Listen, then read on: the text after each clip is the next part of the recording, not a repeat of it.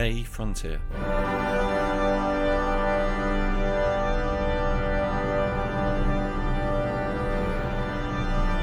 These are the voyages of the podcast Captain Slog. Its ongoing mission to explore strange new episodes, to seek out new jokes and new references, to split infinitives that no one has split before.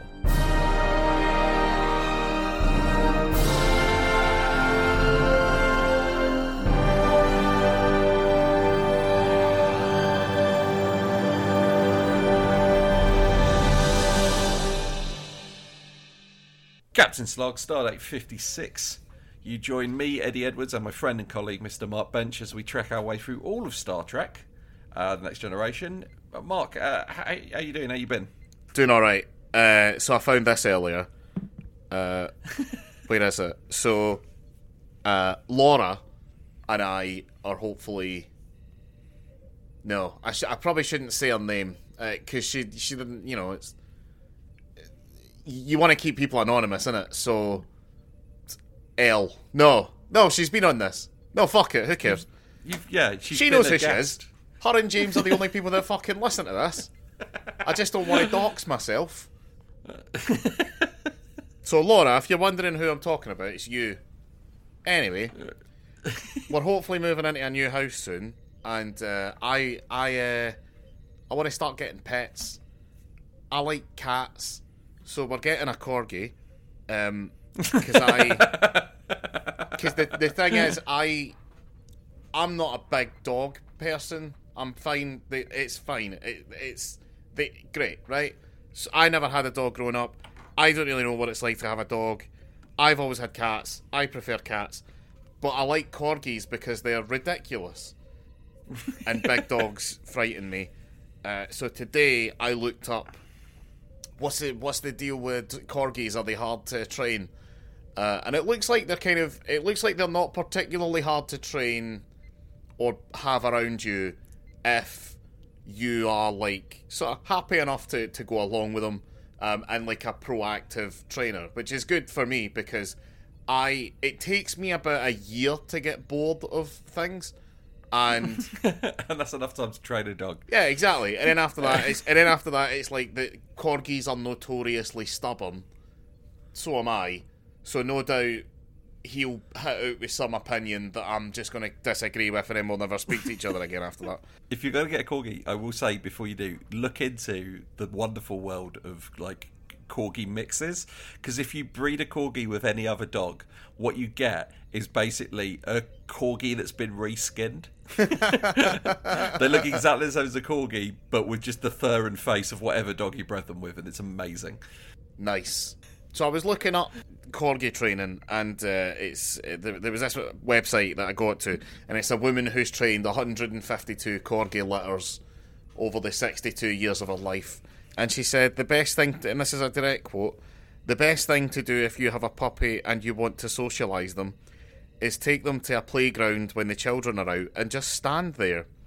In five minutes, you'll have a circle of children around that puppy, and that's what you want.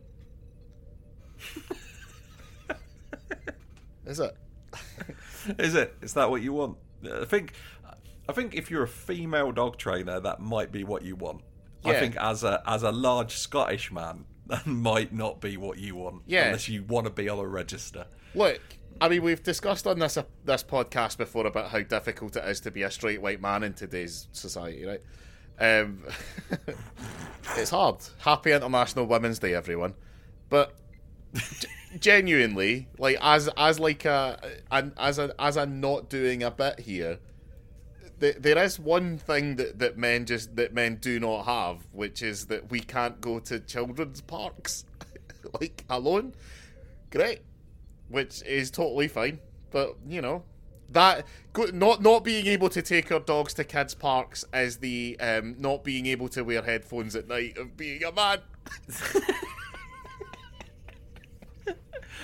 being a, being a, a straight white man, uh, we have the that is the only thing that really is negative is we're not trusted around children. And in in, in all in all honesty, fair. Yeah. because I'm not I'm not saying that every every white man is a paedophile, but what I'm saying is enough white men have been paedophiles in time, that you are making the correct decision to lead with that assumption. Uh, yesterday, I mean, yesterday there was a report that Saint John Paul II, the patron saint of the straight white man, And the patron saint of paedophiles. turned out he just knew what was happening all along. Oh, what a shock! Yeah. and it just it just it just makes you wonder how many people in an organization have to be pedophiles before you're like, do you know what? It's a- that's a I'll leave it. paedophile organisation. I like. I read a report that apparently at one point he said, "Yeah, it could be up to ten percent of priests," and it's like, so five thousand. Because if the answer to that question is more than one, then stop. I, I'm gonna I'm gonna throw this out there. If your organisation, regardless of what its purpose may actually like your mission statement may be, Yeah. but if your organisation has over a thousand paedophiles in it, your organisation is a paedophile organisation. That's what this is what it is. Yeah. You know? It's like if if I'm in a Nazi bar, right? Okay, and there's one Nazi there, it's still a Nazi bar. You know what I mean? It's Yeah, and it it does scale, doesn't it? Because it's like the royal family, as far as we know, has one paedophile in it, and I'm happy enough to call every single one of them pedos and pedo enablers yeah. and and child fanciers. If you think the Queen was a wonderful woman, just remember that she worked. Well, I say worked. She didn't work. She's bone fucking idle. Never worked a day in her life. But she spent a lot of your money on keeping that paedophile out of prison. Yeah. anyway, what was this episode? Of, oh, how are you doing? I never. I I keep I keep forgetting to ask, or maybe I do ask. I don't know. Do I ask? No, what happens usually is we hit about the five minute mark, and then I just jump in with how I'm doing because I know you're not going to ask. But thank you for asking because I'm really glad you have because I'm really good today. My, uh, today uh, my, I sent my out of office email for the first time since the Edinburgh Fringe because I haven't had a fucking holiday in ages. And tomorrow I'm off to Sweden to uh, go to the Melfest, which is the Swedish selection process for their song for Eurovision, which is the biggest television event in uh, Sweden, like in the Swedish year. That's amazing. I'm one. I'm looking forward to it just as a holiday and as a fun experience to do, but also. I'm gonna get at least twenty minutes of good stand-up material from this. Yeah. So uh, yeah, Nice. yeah, all good. Eurovision, eh? Yeah, I couldn't get tickets to the actual Eurovision. They were, they went. That was that was ridiculous. Yeah. if they went in like a minute. There was so when it, when it was announced that it was between Glasgow and Liverpool, uh, all the hotels in Glasgow suddenly became much more expensive, which I, I don't think was on them. I don't think it was a conscious decision. I think it's an algorithm thing. But suddenly, hotel rooms in Glasgow were like two and a half grand Yeah, for the for the for uh, like for the week of Eurovision, uh, which made a lot of people think, oh, it's definitely coming to Glasgow. So a bunch of people booked hotel rooms here, and then it turned out that it's in Liverpool. So there's a bunch of people who presumably have spent an obscene amount of money on a non-refundable hotel room. Well, apparently that's what happens is that a load of people book hotel rooms in the city as soon as it's announced, and then they try and get tickets, and then if they can't, they cancel their hotel reservations. So um, I don't know if that's any use to anyone. If there's like anybody who's trying to travel to Liverpool, if you've got Eurovision tickets and you're listening to this, that means that you probably know me quite well. And I'd rather not hear about it. Uh, I um I don't believe in refunds, so. I feel I feel like uh, I feel like the, the man should not be allowed to second guess himself. it's the only way forward. um, That's fair. That's fair. If I've ordered something online, it doesn't matter that it didn't arrive when I needed it.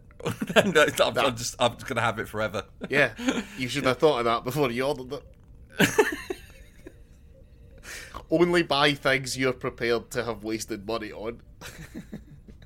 And, and like and, and speaking of just really sticking to your guns in that respect, uh, Star Trek. Did you enjoy this Mad Max crossover? Oh, I kind I, I I I had no memory of this episode, so like I figure, like I I kind of I watched these on TV back when they like first broadcast. Yeah. and uh, there were a lot of them that like they repeated or somebody had them on video if they were like a particularly great episode you might have watched them a bunch of times this isn't a particularly great episode so i don't really know it particularly well um, i can't even remember seeing it the first time i quite liked it Yeah, it has that season three quality. yeah Uh, it's got some uh, got some guest stars. It's got your one from Nightmare on Elm Street four and five.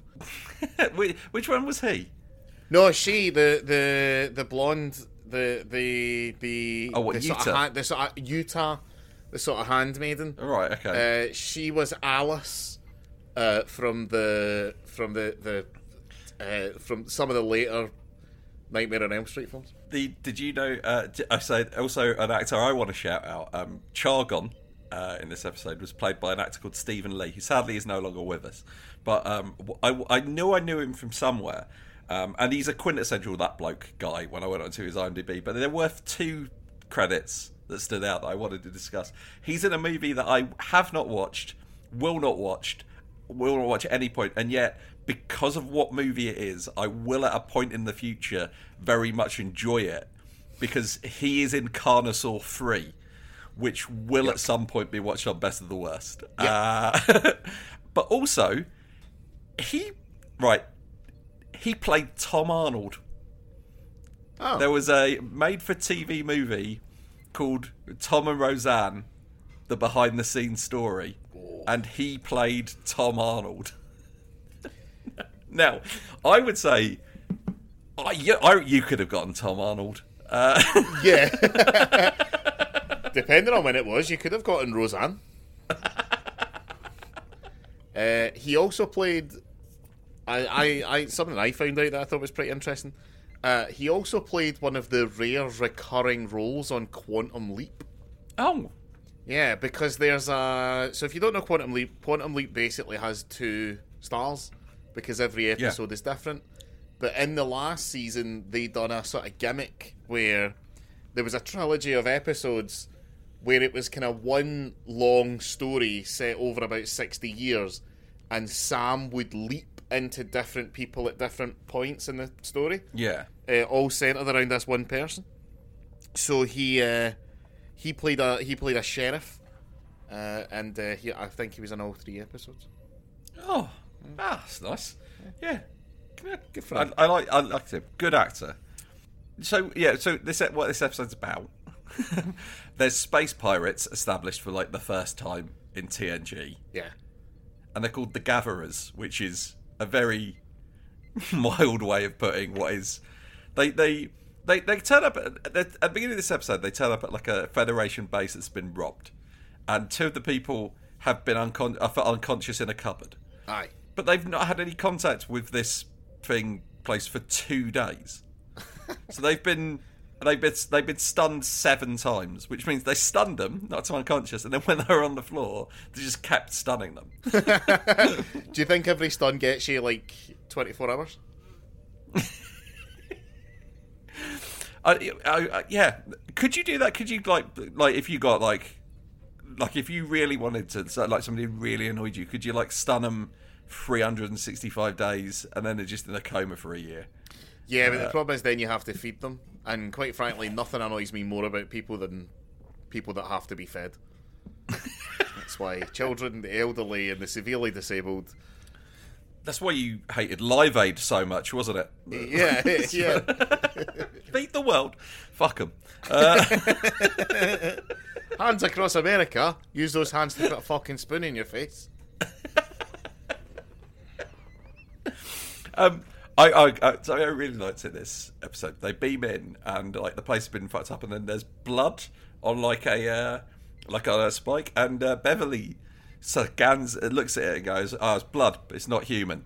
Like, well, well done, Bev, for ruling out one of a billion possible options. Worf was there. it's like, why is that useful information? Oh, it's not. There's there's literally like, uh, I, I, I, there are thousands of fucking sentient species in Starfleet. Do you think that like saying human, like g- like going human first, is kind of the equivalent of like misgendering people in the modern day? Like Worf's like, no, I'm not. I'm, I know. I know that you're used to saying human and mankind, but I'm not. I, that's not me. You could have just. You could have just said it's. It, why? Why did you have to identify what it wasn't anyway, Bev? Why could you not just have said there's blood on this, and then Riker could have went, yeah, that's that's why we bring the doctor. we didn't. Uh, it's or, or maybe this is the fucking. Maybe this is actually the second time that they've been down there. Because why would they bring Beverly straight away? Because it's not like you need to wait on an ambulance. The transporter takes you there immediately. So surely, rather than sending down one of the most valuable people on your flagship starship down to a situation that you have no idea what it looks like, maybe send down Worf first. Worf and Data, right?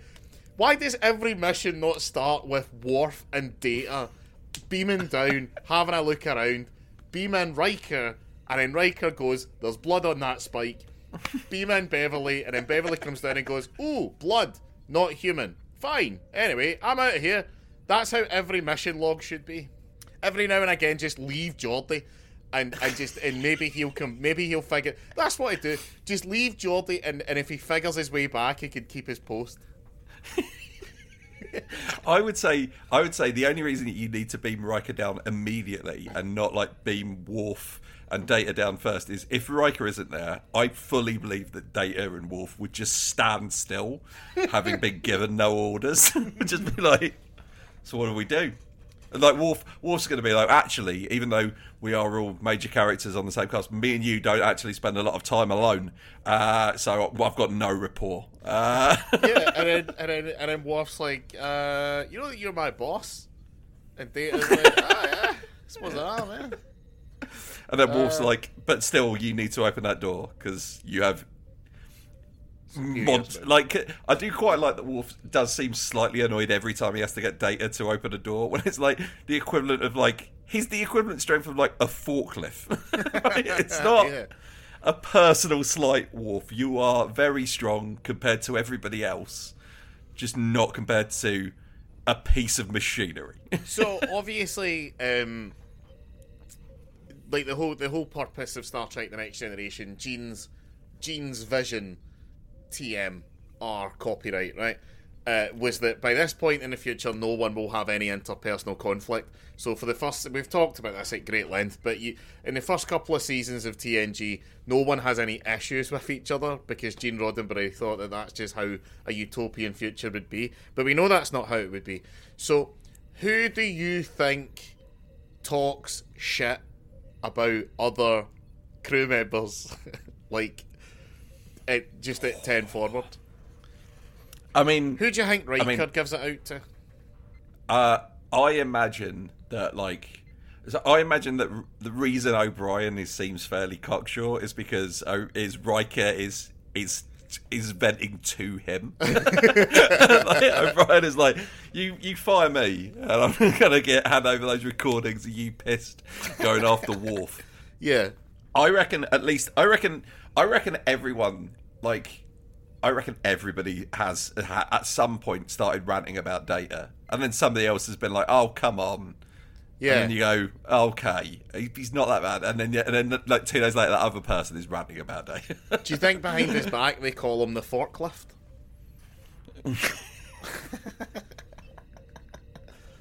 Fucking Johnny Forklift over here. I, I think Troi and Bev never slag each other off to anybody else because they're the only two women in space. Uh... yeah, but I bet I don't want to play into stereotypes, especially not on International Women's Day. But I bet when they two get together, they it's a fucking riot. Yeah, I, I imagine I and I good, good for them. Yeah, I, I imagine they they tell each other everything, mm-hmm. and it's like she's in there. Oh, you're not going to believe what O'Brien was saying to me in therapy today. And she goes, Oh, well, he would be upset given what's happening with his penis. You know.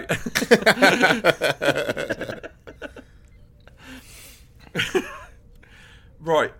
Oh. But um, um, I was going to say, I've got a question about this episode. Is it about those little square flashlights and how they're definitely more useless than today's flashlights? Yeah, because of how they hold them. That's yeah. obvious. Uh, but no, um, I was I was gonna I was gonna ask this because I I don't know if I misheard this, but is the Gatherer encampment in the Harambe cluster? as in, as in the griller, who was yet to be a famous griller at that point. Like Yeah. he was. I don't know how long grillers live. I don't know if he was alive in 1985. How long do grillers live for? I'm going to Google it. Uh, 17. Uh, so uh, they can live for 40 years, but Harambe was 17, so it's not a d- direct, deliberate thing. Do you Um, think? Do you think uh, the the cluster might have been named after King Harambe, who was, I, I believe, an ancient Persian king or Iranian king, who the gorilla was named after? Oh, it was was he the king of Gorilla City? I'm assuming that it was a it was a gorilla. Pretty racist, Otherwise- man. I was, oh, that wasn't racist. That was a reference to the Flash.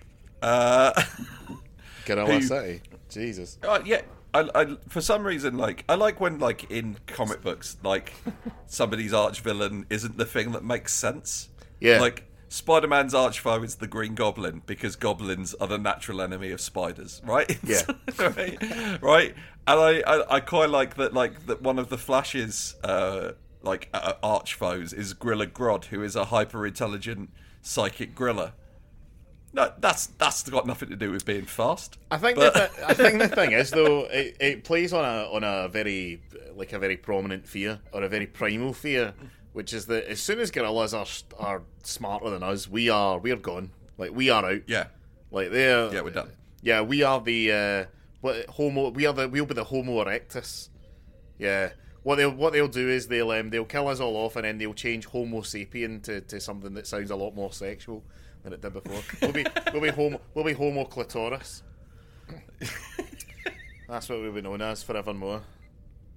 And they'll be like, why, why are they called that? And they'll be like, well, nobody can find it anymore. then the Gorilla Science Council will all will all laugh. But none of them will be wearing trousers. Beat their chests, I imagine. Yeah. Uh, yeah. Right. Do we actually want to talk about what this episode's about?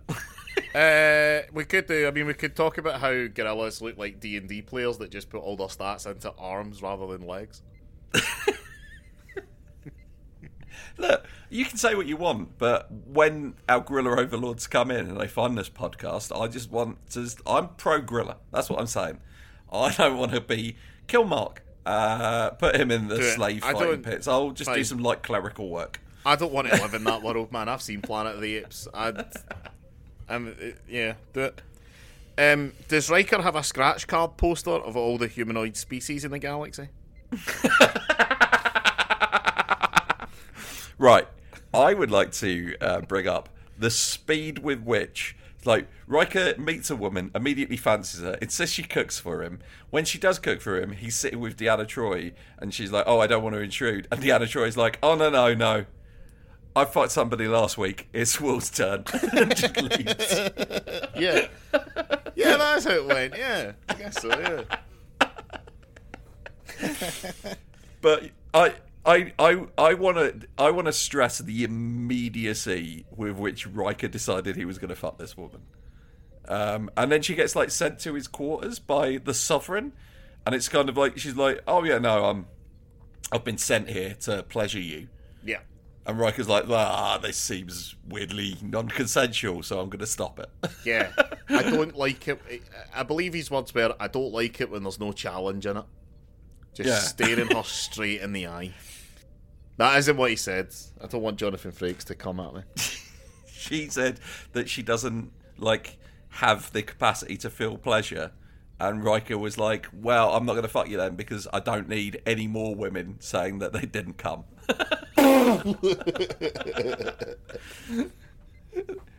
He's very much known as uh, Wham Bam. Thank you, Riker. Uh, Do you think? Um, do you think he says set phasers to stun after he achieves an erection? Why is that? The, why is that the phrase? Why is it achieve an erection?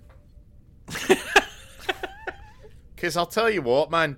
If I if I got like degrees with the ease that I still occasionally get erections at the age of thirty four, I'd be the smartest man alive. There's no achievement in it whatsoever. no, no, I, I think I think you're right. If it's some, if something can be done by accident, Yeah. and then it shouldn't count as an achievement. And that's what I say to all pregnant women. Yeah. Uh, like nobody's Nobody's ever put up a set of shelves by mistake, right? You can just wake up. You can't wake up in the morning with a shelf. you can't not know you're having shelves until one day you go to the toilet and suddenly shelves pop out. Oh, this is taking a dark turn. Yeah. Anyway, uh, the sovereign of uh, this this planet, the Acamarians, uh, Space Patricia Routledge, right? Um, uh, she says the Starfleet at one point in this episode. I just, Yeah. I just, I liked, I liked that. I like that, but she's an old woman. It's the same way that my mum refuses to learn the name of any games console. Is it just the Nintendo? No, no, no, it's not that. No, she likes to play this on hard mode. Um, it will be uh, like if I if I told her about something that I like, I said, "Oh, I've got a PS5." Next week, she'll be like, "What? How's your P5 going?" like she'll intentionally set out to get it just slightly wrong, and I Yeah. and I and I uh, I respect that. I hope it's a bit. I hope I hope on her deathbed, she she tells me that it, it was a bit the whole time. Yeah, when she's like, I've played every console since the Magnavox Odyssey. Uh, Yeah, because like, there's there's lots of reasons that I'm looking forward to my deathbed. Um, but one of the main ones is to finally unveil all the long term bits that I've been doing. there's going to be a lot of people invited. Um, speaking of long term bits, right? This Yuta woman in Yeah. this episode who, to, to give it away, they're, they're a, a planet that had lots of like clan infighting, and they don't do that anymore. But she's actually the last remaining person of one of the clans, and she exists as a biological weapon to kill members of the other clan. Right? That's the thing. But she's like the chef to the sovereign, which is the equivalent of being like the queen's personal chef. yeah, And Riker says to her, "Have you got any specialities?" And she's like, "No." Like she's not very good at being a chef. How do you get that job? Was it? Is the, the, the, the system on their planet is like, well, there's better chefs, but she applied first, so we had to give her the job. That's just how it goes in our society. Um. Yeah, I don't know because if I was in charge, and again, God willing, one day I will be. I imagine, and and and like fully in charge, like Henry Eighth in charge, like ready to get big old fat boy. Um, I'd say my chef just has to. He'll, he'll probably just rotate between three dishes, and one of them will be just calling up Domino's. Also, I do want to say about this the official chef of the sovereign. It's like they're like, oh, we've put aside all the petty differences of the past. We're a much more peaceful ma- nation. This is my chef who must eat every dish before I consume it to make sure it isn't poisoned. Well, it doesn't sound like you've achieved peace, does it? If Yeah, you're but- constantly in fear of being poisoned to death. To be fair, man, like I'll be as soon as it, like because I, I don't have kids as far as I am aware, but I'm fairly sure that as soon as I do have kids, and like I'm, I'm, I'm, I'm very blasé about my own safety, right? Uh, because again, the quicker I get to death, the quicker that it all gets revealed, right? But I'm sure that when I have kids, a, a switch is going to flip where I'm like, right, we need, I need to protect this thing, right? I'm I'm going to be doing that at nursery. I'm going to be going to nursery, and if they're like, we're, we're going to be feeding the kids lunch, I'll be like, I'll be having a bite of it first. Thank you very much to make sure that you haven't poisoned them. Oh, I, I thought you were going to say that when you were going to have kids, you were going to make sure that they, they taste all your food before you have it. That's a better idea. Once you've had one kid, you know everything works. You can always bang out another. Uh, I am. I I'm going to prevent patricide by basically not having anything worth my child killing me over. Ah, so the, uh, the anti-succession. Uh, Yeah. there's a. Um, oh, I've got something in my notes that, about this episode that I wanted to bring up. Um, they, About the um, flashlights. Uh, it's not about the flashlights. It's about Don't Picard asks. Picard. Uh, Picard asks um, the sovereign of the Acamarians when they last tried to reconcile with the Gatherers who've been out in space since the thing was. She says eighteen years, and he says eighteen years. And all I could think is normally saying eighteen years in a surprised and cheerful thing would be Riker's job.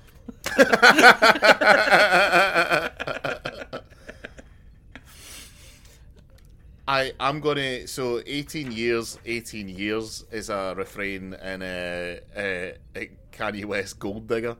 Uh, I'm gonna edit a version in that's just Patrick Stewart saying that. and release it. And I'm also going to edit in all the times that Jonathan Frakes has said the N word. Which could be zero. And that's why you cannot sue me over that statement. No. John, everybody knows that Jonathan Frakes will not use racial slurs unless you pay for the top tier on Cameo. uh. um, so at the very end, when they're at the negotiating table, and this in Yuta, Yuta, uh, yeah, goes goes to poison your man, uh, and uh, Riker has to shoot her. Um, yeah, and vaporize her, and it yeah, pulls a classic said, Clan Tralesta move. We we get we get to see we get to see him turning up the turn up the volume, pump up the volume, pump up the volume, etc. on his phaser. Um, do you Yeah. think he turned it all the way up to Starfleet Admiral? Well, okay, it's a quick vaporization, but you do see the skeleton. Yeah. Uh, uh, which is, uh, uh, I love the fact that they've still not decided that that's not how that works. So- it's Roddenberry still on set going like, you got to see the skeleton when you vaporize. Otherwise, what was the point? But there's a setting above that that says vaporize completely. Why would we use the setting vaporize painfully, but you get to see a bit of skeleton? Yeah. I learned a great fact about the vaporization. So if you watch the watch the episode, she gets vaporized and disappears, and Picard is like occupying the visual space that her body was in. This was a very uh, conscious decision. But the problem is that back in the day, uh, when you filmed something like that, like fil- making that now would be child's play, right? Any Yeah. ten year old could do that effect on their on their phone uh, that they stole from some eight year old. But um, kids are bastards. That's why they want to poison you. But uh, they couldn't eh, like it couldn't really work that way. Uh, Sir Patrick Stewart had to basically sit completely still for the whole, for the whole thing, and that's why Riker vaporizes a woman. Not only vaporizes, he shoots her three times, um, and Picard has seemingly no reaction to it whatsoever. Yeah, he, he, he shoots her the first time on the setting of Careful Now.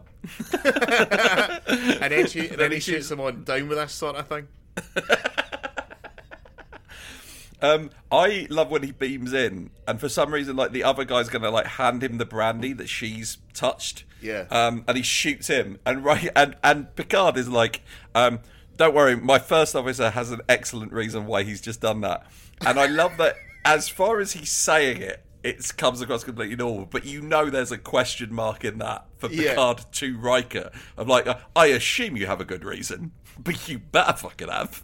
Well, that's exactly how I read it. I don't, I don't know if it was just to me because I read I heard it more as Picard saying, "I'm sure my first officer has an excellent reason for doing this," which again is, is like when you say, "I'm sure that one of my kids has an excellent reason for poisoning the other one." and the answer better be because uh, he was going to get to you first, Dad. And I'm like, good. Well done. Take him out. Now it's your job. I was going to say, um, a significant amount of this episode happens in the industrial zone from Crystal Maze. I want to say uh, how impressed I was um, with the old, because Riker employs the old vaporize the uranium and fake a beam out trick, uh, which, if you if you don't know, is he vaporizes some nearby metal to make it all smoky, and then he says force a beam out, but he doesn't actually press his button. And then when the guys turn up, Worf turns up and tells them they smell. so it's a lot like Laser Quest uh, in that but yeah, I, I, I, I like the um, the um, uh, Raiders like uh, the Gatherer Brull's react uh, like interactions with Wesley. Yeah. Um, yeah. When he meets him, he goes, "You don't like me." That's okay. I've got lots of friends who don't like me. Is a great line. I mean, I really like the bit when he first comes onto the bridge and he looks at Wesley and he goes, A child? yeah. And he's the first person to ever bring up that there's a kid driving that spaceship. To be fair, Geordi doesn't know. It's Jo- because Wesley Studnub was a 36 year old man. well, union rules. You can't have a kid doing stunts. Uh, um, look, I know that there's like the, there's no economy in Starfleet, but like the Enterprise is worth the GDP of like a fucking African nation at least. Yeah, a good one. A fucking Not that Gorilla City that you were talking about earlier, Ed. you fucking racist. look. Just to be clear, I want to establish this again. Gorilla City is much like Latveria or Wakanda. It's not real, but it does exist within the realms of DC Comics. Uh, and it's ruled by a hyper inter. Uh, this doesn't come. This is, by the way, anybody out there who's a fan of Zack Snyder and believes that the dark and gritty universe is exactly Tony's exactly what DC needs. Gorilla City is a real city where hyper intelligent gorillas live, and they're ruled by Grodd, who is also psychic. So yeah, that's no. D- Batman is dark and gritty. DC is fucking silly, like all comics are, right? And you need to get over yourselves and accept that Superman, who dresses in bright blue, shouldn't be directed by a man who doesn't understand the fundamental concept of why someone would be a Superman. yeah. What do you think 24th century lad culture is like? do you think um do you think the fucking the replicator has just a, a Stella button?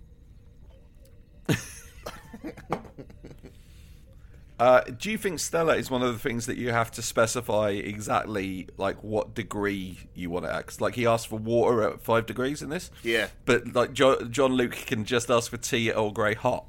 So is Stella one of those things where you have to specify like, like do you say like cold or do you have to give like a degree? If you just say cold, does it come out like just like a can out of like a fridge at the supermarket? And he's like, No, no, the- I want it freshly poured. No, the only way it works is if you say Stella. No, Pravha. I don't. I, I quite like a Stella. I, I, I like I like I, like I, I I drink cans of Stella quite a lot on the train when I'm travelling between Glasgow and London because I like to sit in first class and drink Stella. Because it it, it, it it proves that it, it just people won't mess with you if you look like It's- scum. for me, it's the product that has the biggest gap between what it wants to be and what it is. Because like all of the Stella adverts are like, "Whoa, Stella, it's reassuringly expensive, a classy drink for classy people." Whereas Stella in the real world nickname is wife beater. I I would do you one better. I, I think the only thing really higher than Stella on that list is Buckfast. Because Buckfast is a is a tonic fortified wine literally made by monks, and here in Glasgow we call it commotion lotion or wreck the hoose juice. It's, it has so much caffeine in it that it makes young people really angry, uh, and the Scottish government have threatened to ban it uh, on several occasions, and the people of Glasgow have said, no, this is how we keep the population down.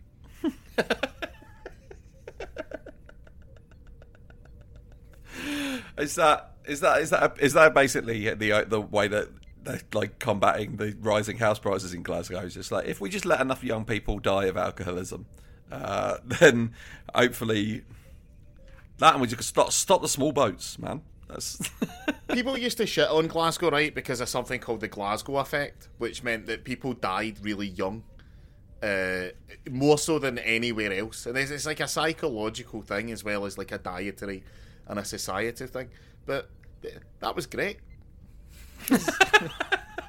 meant a lot of fucking meant a lot of people didn't hit it to 65 do you know how good politics would be if everybody over 65 was dead I, I mean, look. All I'm going to say is when coronavirus started, Yeah. and they were saying that oh, it mainly is targeting the people over fifty. I was like, oh no, wouldn't it be terrible if everybody over fifty died? We'd all get a house and have to rejoin the EU. Oh, Oh no, disaster!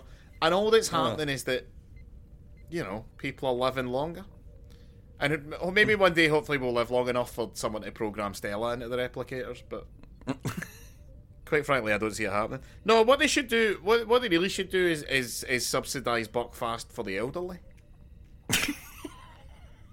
give them a give them Yes. a bit of a spring in their step. No, screw, screw it. Once, screw the idea of a pension. I think once you hit 60, they should be like, right, you're near the end. Uh, have some skag. You've always wondered about it. It's not like you're letting anybody down now. Yeah. You've already done everything of use you're going to do. Maybe you ride it out to your 90. Maybe you're dead by the week uh, weekend. Let's see what happens. Do you think the replicator makes good drugs? I I reckon that like on a on a chemical level, there is no difference whatsoever between the bag of weed you can get from the replicator and the bag of weed that's like hydroponically glow, grown in Amsterdam. But you would never get a single stoner to admit that. No, I yeah, one hundred percent. I I I do I do believe that um, there are different highs that come from the different strains. Uh, Yeah. I, I I'm fully on board with that. That's like that. It, it is kind of like how a like you you have different types of drunk. Um, Yeah. if so long as you're not overdoing it, as long as you're doing it in moderation, you 100% have different types of drunk.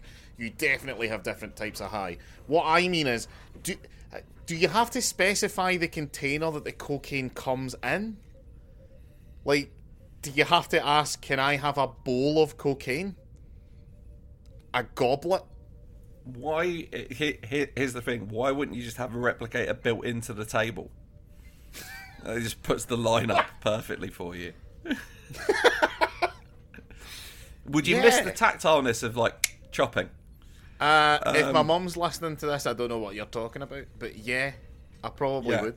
Uh, if uh, to be fair, if anyone is listening to this, I don't actually do cocaine. Um, it's a it's a drug that I, I've I've done it a few times and it doesn't really have an effect on me because all, all it makes is to stay up all night. But it like because cocaine makes you loud and makes you talk too much, and it's like I don't. I, I that's me. Uh, that's just there's no noticeable difference. Do, Uh, do you think, um, do you th- like, do you think it would replicate the same debit card every time? Do you think you would need to ask for a specific year of ten pound note, uh, post plastic, so it doesn't so it doesn't absorb it as much?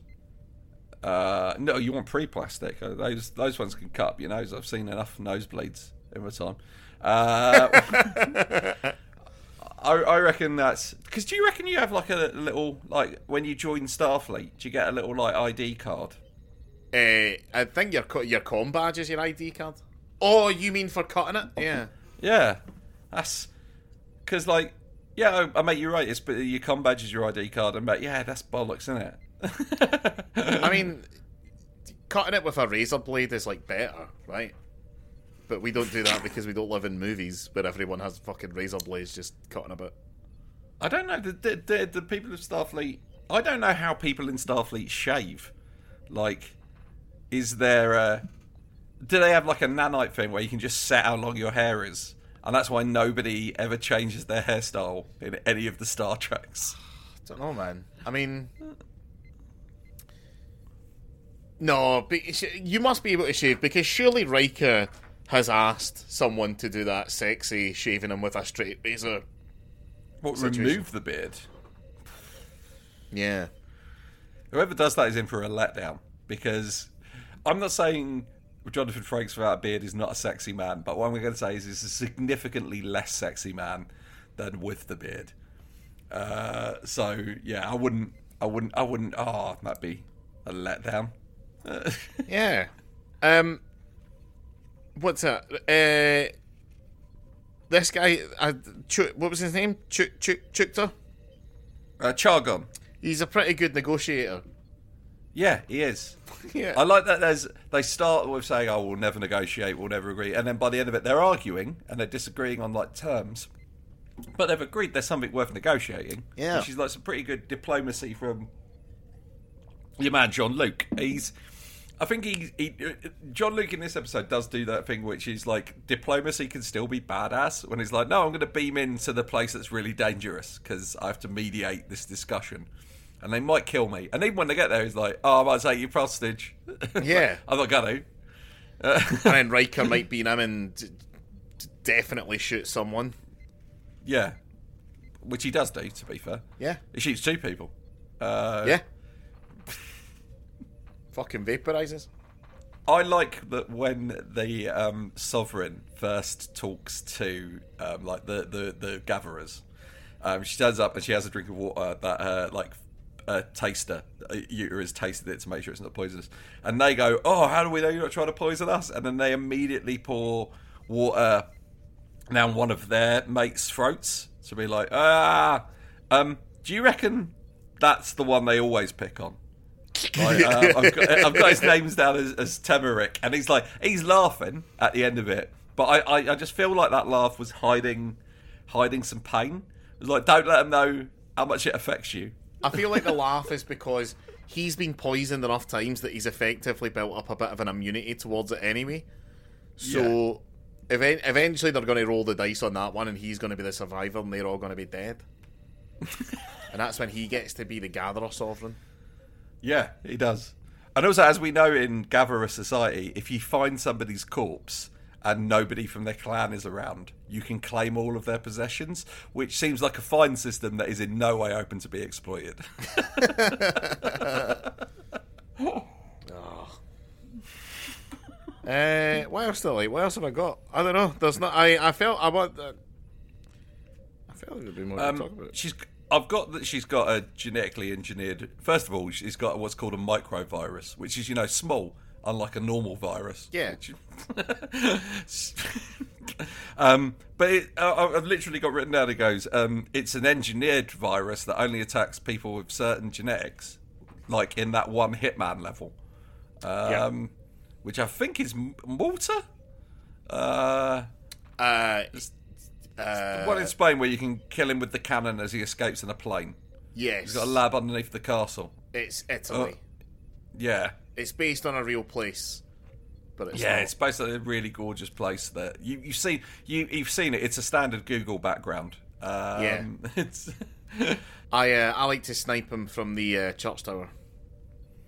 Oh, I like that one. Especially uh, if you make if you make him look if you make him look into the telescope, you can shoot the end of the telescope. and and the and the bullet. I read in it. The bullet doesn't go down the telescope, but the telescope just shifts so far that it just jabs into his brain. And I'm into that. Uh, I quite like the what a priest swapping... to kill on that level as well. I quite like that. it's it's it's. I'd say it's the most populous level where I am the most comfortable being able to kill every single person. Like, oh, I, like, like I yeah. don't think you could get away with killing every single person in Paris. Yeah, definitely. Yep, you one hundred percent can. right. Because uh, the thing about uh, the thing about Paris is that a lot the thing the Hitman uh, programming, the AI obviously they can only have a certain amount of people who actually do things. They have to have really right. large crowds. So a lot of the people in Hitman in, in Paris are essentially just set dressing. Uh, oh, so right. you can just walk into the big ballroom. Uh, you can walk into the, the room with the, the catwalk and just machine gun everybody. Uh, and right, okay. uh, as long as you've taken out all of the guards, no one does anything. They all just stand there. Oh, okay. Like an American primary school. I don't know why I felt the need to get that in there. Near the end, hadn't said anything yeah, that... particularly bad everyone's going to be concentrating on you talking about Gorilla City or whatever. Yeah, those. To be fair, it's not as if anything actually ever happens at those primary schools. It's just you know, just the paid actors. Uh, um, no, yeah, if you take enough time, you can 100% kill everyone in Paris. And uh, that's the. I hope that's the out of context bit that you use as the trailer for this episode. Uh, yeah. Okay. okay, right. I'm gonna. I think we should talk about one thing because it does actually have quite a decent Star Trekky question. Ooh, which is, do you live in a beautiful society where all your needs are met, but you kind of have to do what you're told, or would you engage in like the freedom of space piracy? I mean, this is kind of this is the. Uh, this is the question behind fucking uh, Demolition Man, isn't it? Yeah. Um, and I, and and Denis Leary, I, it's like, oh, uh, I just want to live in a world where I can smoke cigars and swear and eat and eat fast and food. And it's like, sorry, every restaurant is Taco Bell, so you've already got that one covered. Don't worry about it. I just want to live in a world where I can completely steal Bill Hicks's act, um, but because he was never successful on this side of the Atlantic, uh, people went, "No, I've done it." Yeah, exactly. I, I, years ago, I saw an article about um, like people you hate more than you should, and they were talking about Carlos Mencia. And it's like if you hate Carlos Mencia because he stole jokes, should you hate uh, Dennis O'Leary uh, for stealing his, his act from uh, Bill Hicks? And the comment section of the article was all English people going, "We do hate Dennis O'Leary for stealing his act from." Bill Hicks. That's why Dennis O'Leary's never been massively big over here. Um, but but yeah, no, I'd rather one hundred percent. I'd rather live in that society because I don't. I'm not a thrill seeker. Uh, In a world where holodecks exist, any excitement I really need, I can just program up on a holiday. Like I, like I, I mean, I've said it. I, I'll say it before. I'll say it again. I would love to just live in like a human zoo that an alien takes me to and just provides everything that I need. Like if there's Yeah. no, if there's no, don't get me wrong, I'll miss Laura and that, or you know, but at the, like if there's no expectations on me whatsoever, I'll have a great time. They every day they just push in a tray of just like a Burger King, and I'm like, great. Yeah, because like I'm so my like my family like history. One of so one of my aunts like looked up a family tree and it's like fucking six hundred years of being peasants. Um, and all I do is look at that sort of period and go, oh, like not one of you thought I could just join the Royal Navy, and the minute we get to the Caribbean, fuck off. Uh, right, and get work on a pirate boat, which is what I would have done. Like, I, as somebody living, if I living in London as I do, if I was like alive in the 1600s when the golden age of piracy was happening, I, I, I think that would seem to be a better option than you know living in 17th century London. So when it comes to like this sort of thing, that's where I get a bit trickier because with this, it is like no, no, no you're you live in the in like the Starfleet world, so all your needs are met on an insane level. Is that more fun than being a space pirate? And the answer is, what sort of space pirate? Because if it's these guys, yeah, no, I'll, I'll give you that. It's not that good. But if it's like fucking Yondu for Yeah. oh Star Lord, yeah, that seems seems pretty fun. Um, yeah, yeah. I'll I'll just I'll just stay in my utopia, thanks.